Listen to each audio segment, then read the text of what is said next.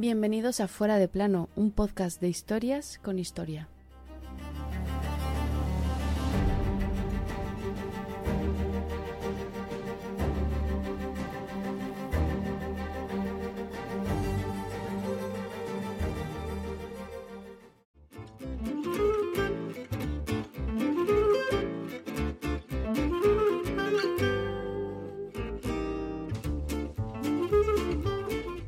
Ahora sí.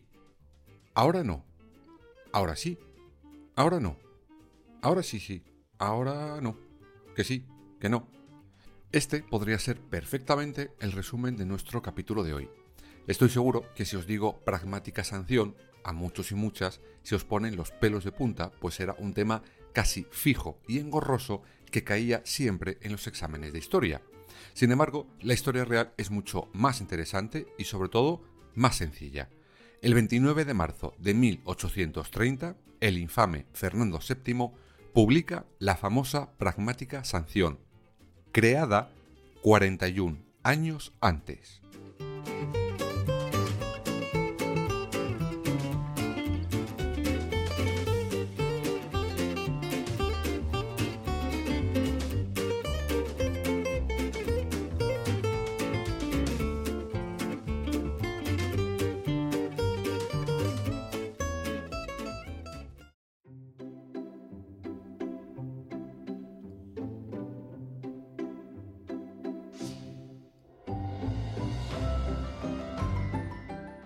Vamos a poner un poco en orden tanta pragmática sanción y sobre todo vamos a ver qué es lo que cambiaba y lo que durante siglos hemos pensado que cambiaba. Desde que la monarquía es monarquía en Europa, cuando un rey muere le sucede un heredero. De perogrullo, ¿no? Bueno, pues no tanto. He dicho heredero, varón. No se concebía que quien sucediera al rey fuera una hija. En muchas ocasiones no importaba, porque siempre había un varón del que tirar, y si no, pues a un ilegítimo se le hace legítimo. O se tira de un hermano, o de un primo, o de un nieto, pero en algún momento de la historia en varios países eso empieza a cambiar. Esa costumbre es lo que se conoce como ley sálica. El heredero será siempre varón, y punto pelota. Y normalmente se ha dicho que la ley que hoy nos ocupa, la pragmática sanción, lo que deroga es la ley sálica. Pero no. Según los historiadores, lo que aquella norma abolía era la ley de sucesión fundamental. ¿Pero qué diferencia hay? Pues vamos a verlo.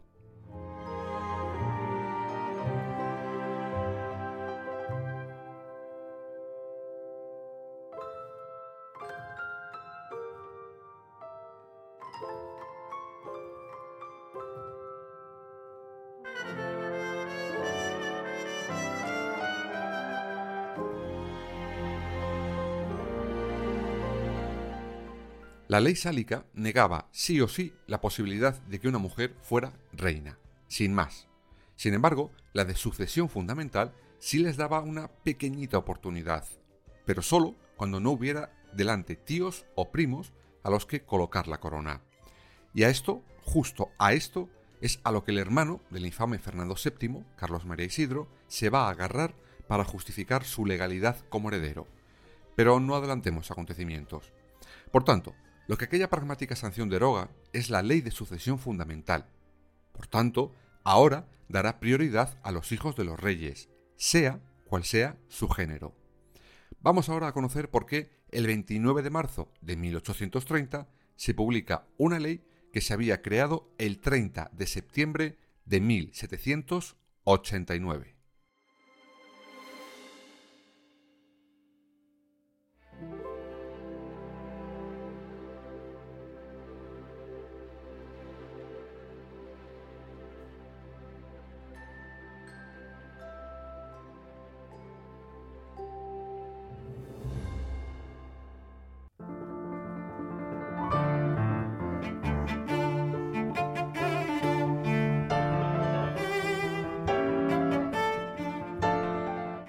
Viajamos, por tanto, a 1789. Reina aquí Carlos IV, el inerte, el inepto, el que prefería cazar a gobernar y además padre del infame Fernando VII. El 5 de mayo de ese año, Carlos IV llevaba seis meses con la corona puesta, y como buen rey, teniendo, ya vástago que le herede, convoca ese día a las cortes para nombrar al infame como heredero y príncipe de Asturias. Pero aquella convocatoria llevaba un premio extra. Cuando su antepasado, el primer Borbón, Felipe V, pilla nuestra corona, introduce un cambio en la ley sucesoria y establece esa casi ley sálica sin llegar a serlo. Pues bien, Carlos IV aquel día quiere abolir esa norma.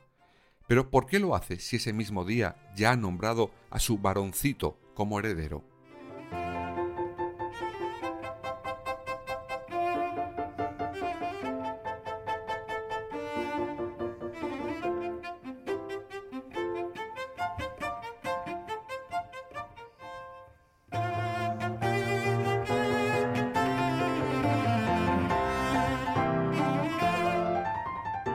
Pues según los historiadores lo hace por tres razones diferentes. La primera, los varones, por la razón que fuera, tenían cierta tendencia a pasar a mejor vida más rápidamente que las mujeres. Por ejemplo, Carlos IV tuvo seis hijos varones, de los que solo habían llegado a sobrevivir hasta ese momento el heredero Fernando VII y su hermano Carlos María Isidro. Sin embargo, tenía cuatro hijas que ya eran adolescentes. Por tanto, si alguno de los dos varones moría, si no quitaba esa ley de su antepasado, no dejaría heredero válido. Segunda razón, una de sus hijas se había casado con el heredero del trono de Portugal. Por tanto, si ella quedaba como heredera, uniría en su real cabecita los dos tronos juntitos. Y por último, y no menos importante, por una razón jurídica. Esa misma ley de Felipe V obligaba a que el heredero debería haber nacido y haber sido criado en España. Y él no cumplía ese requisito, pues había nacido en Nápoles y allí se había criado. Por tanto, si alguien se ponía a tocar narices, le podían quitar la corona incluso directamente a él. Por todas esas razones, el rey decide abolir esa norma con la pragmática sanción de 1789. Pero entonces, ¿por qué no se publicó en ese momento?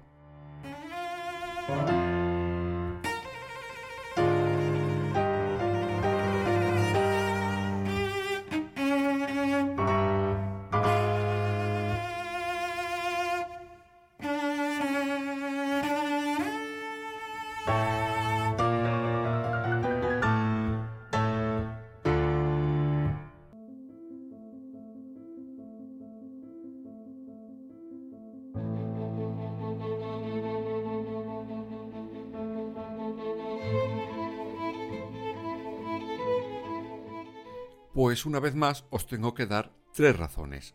La primera, porque aunque el rey Carlos IV ordena que aquello se mantenga secreto, las noticias de la derogación de la norma del primer Borbón llegan pronto a oídos de Francia y Nápoles, y sus embajadores en España se quejan amargamente. Y nuestro rey, como ya os he contado otras veces, bueno, pues era poco de entrar en conflictos, así que decide guardarla y esperar a un mejor momento. Otra razón es el año en que se firma, 1789. En Francia había estallado la famosa Revolución Francesa, y al resto de monarquías europeas les entran los temblores de la muerte por si aquellos ideales se contagian a sus países. Por tanto, el rey y sus ministros deciden dejar en el paul la pragmática sanción. La última razón es que después del estallido de la Revolución, España y Nápoles se hacen muy, muy amigos y Carlos IV decide dejar pasar la pragmática sanción sobre todo porque su hijo, Fernando VII, ya es todo un hombretón y parece estar libre de poder irse a criar malvas antes de lo esperado. Por todas esas razones, la pragmática sanción aprobada en 1789 dormirá el sueño de los justos hasta que el 1830, cuando el ya rey Fernando VII la necesita por intereses personales.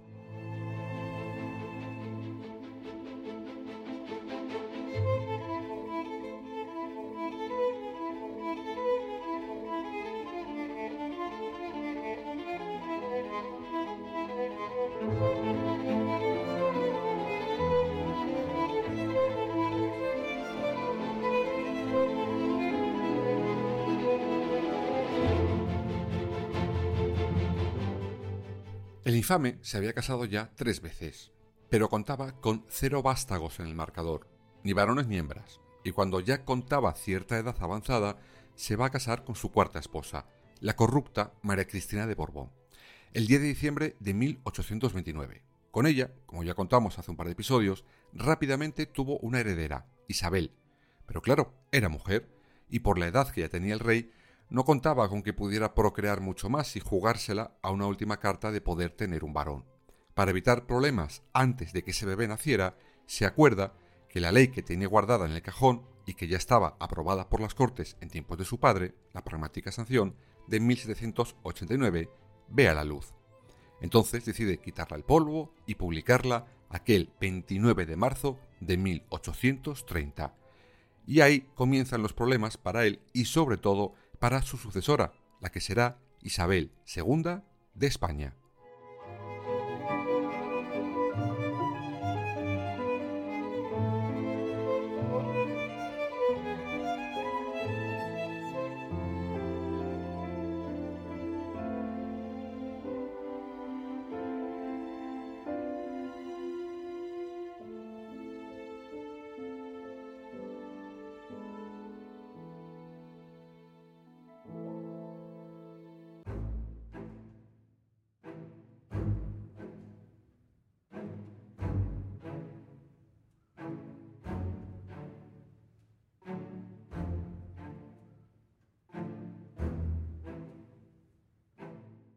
Su hermano, Carlos María Isidro, estaba frotándose las manos y limpiándose la cabeza para ceñirse a la corona a la muerte del rey, pues veía que no tenía hijos. Le entra el miedo cuando recibe la noticia de que está embarazada su cuñada, y creo que puso velas a todos los santos para que fuera niña, o bien para que el embarazo se malograra. Lo que no se esperaba era que su infame hermano sacara del cajón aquella ley que había aprobado su propio padre. Con ello, pasara lo que pasara, él se quedaba sin corona, y eso no estaba dispuesto a aceptarlo. Una mujer le iba a quitar la herencia, por encima de su cadáver. Bueno, mejor dicho, visto lo que pasó con los años, por encima de los cadáveres del pueblo.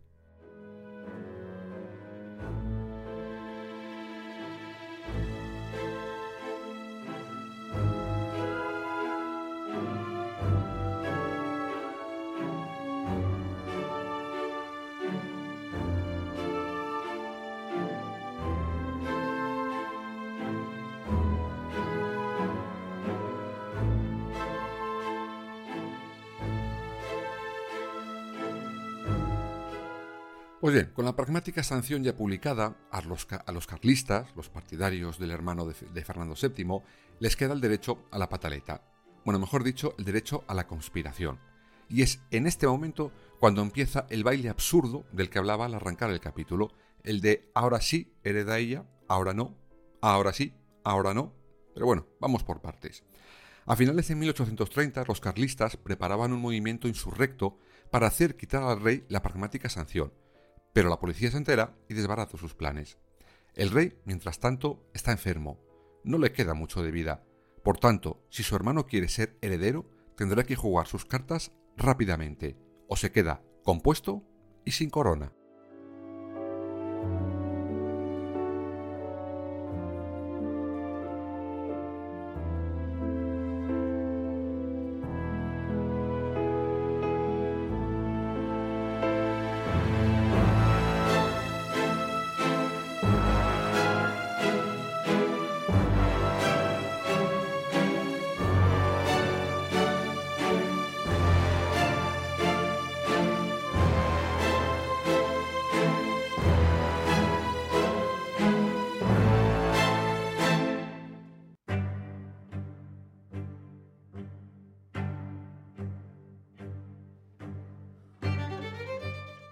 En la noche del 13 al 14 de septiembre de 1832, el estado de salud del infame se agrava.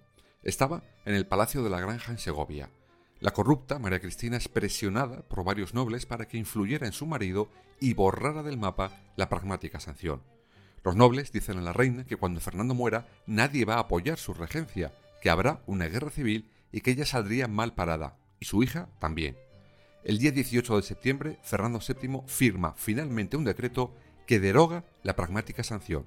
Es decir, Isabel ya no subirá al trono y lo hará su tío. Pero ahí no acaba el cuento.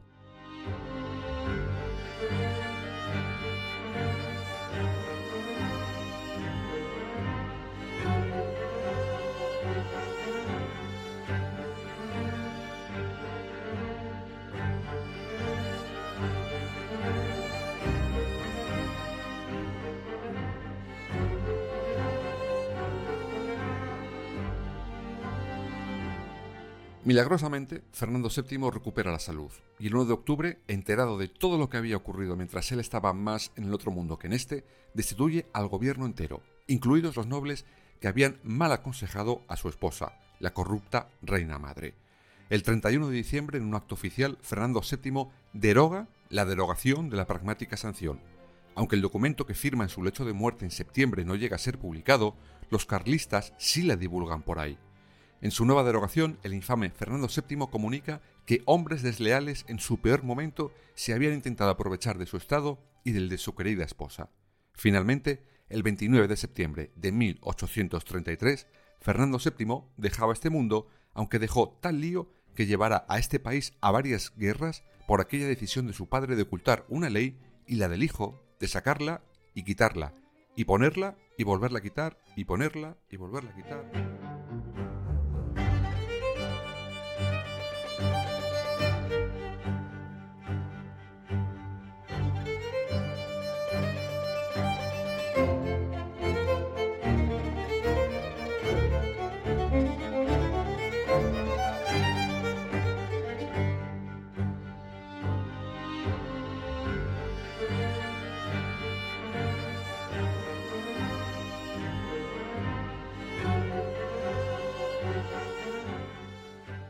Todo ese tejemaneje de ahora saco una ley que me guardo, ahora la saco porque me conviene, ahora la quito, ahora la pongo, trajo como consecuencia una sucesión de guerras y levantamientos conocidos como guerras carlistas.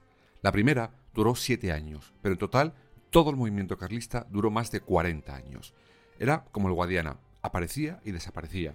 Incluso durante el siglo XX los carlistas han querido hacer de las suyas. Tanto es así que conjuraron contra la Segunda República y ayudaron, por tanto, al golpe de Estado de Franco y posterior dictadura de más de 40 años. Al final, para no sacar nada. Una vez más.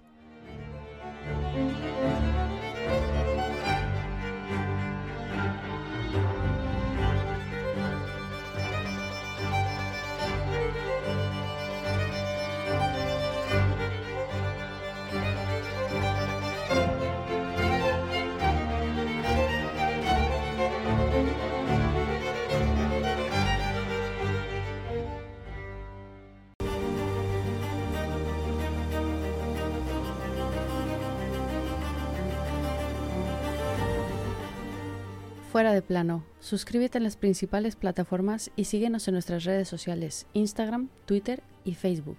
Fuera barra baja de plano.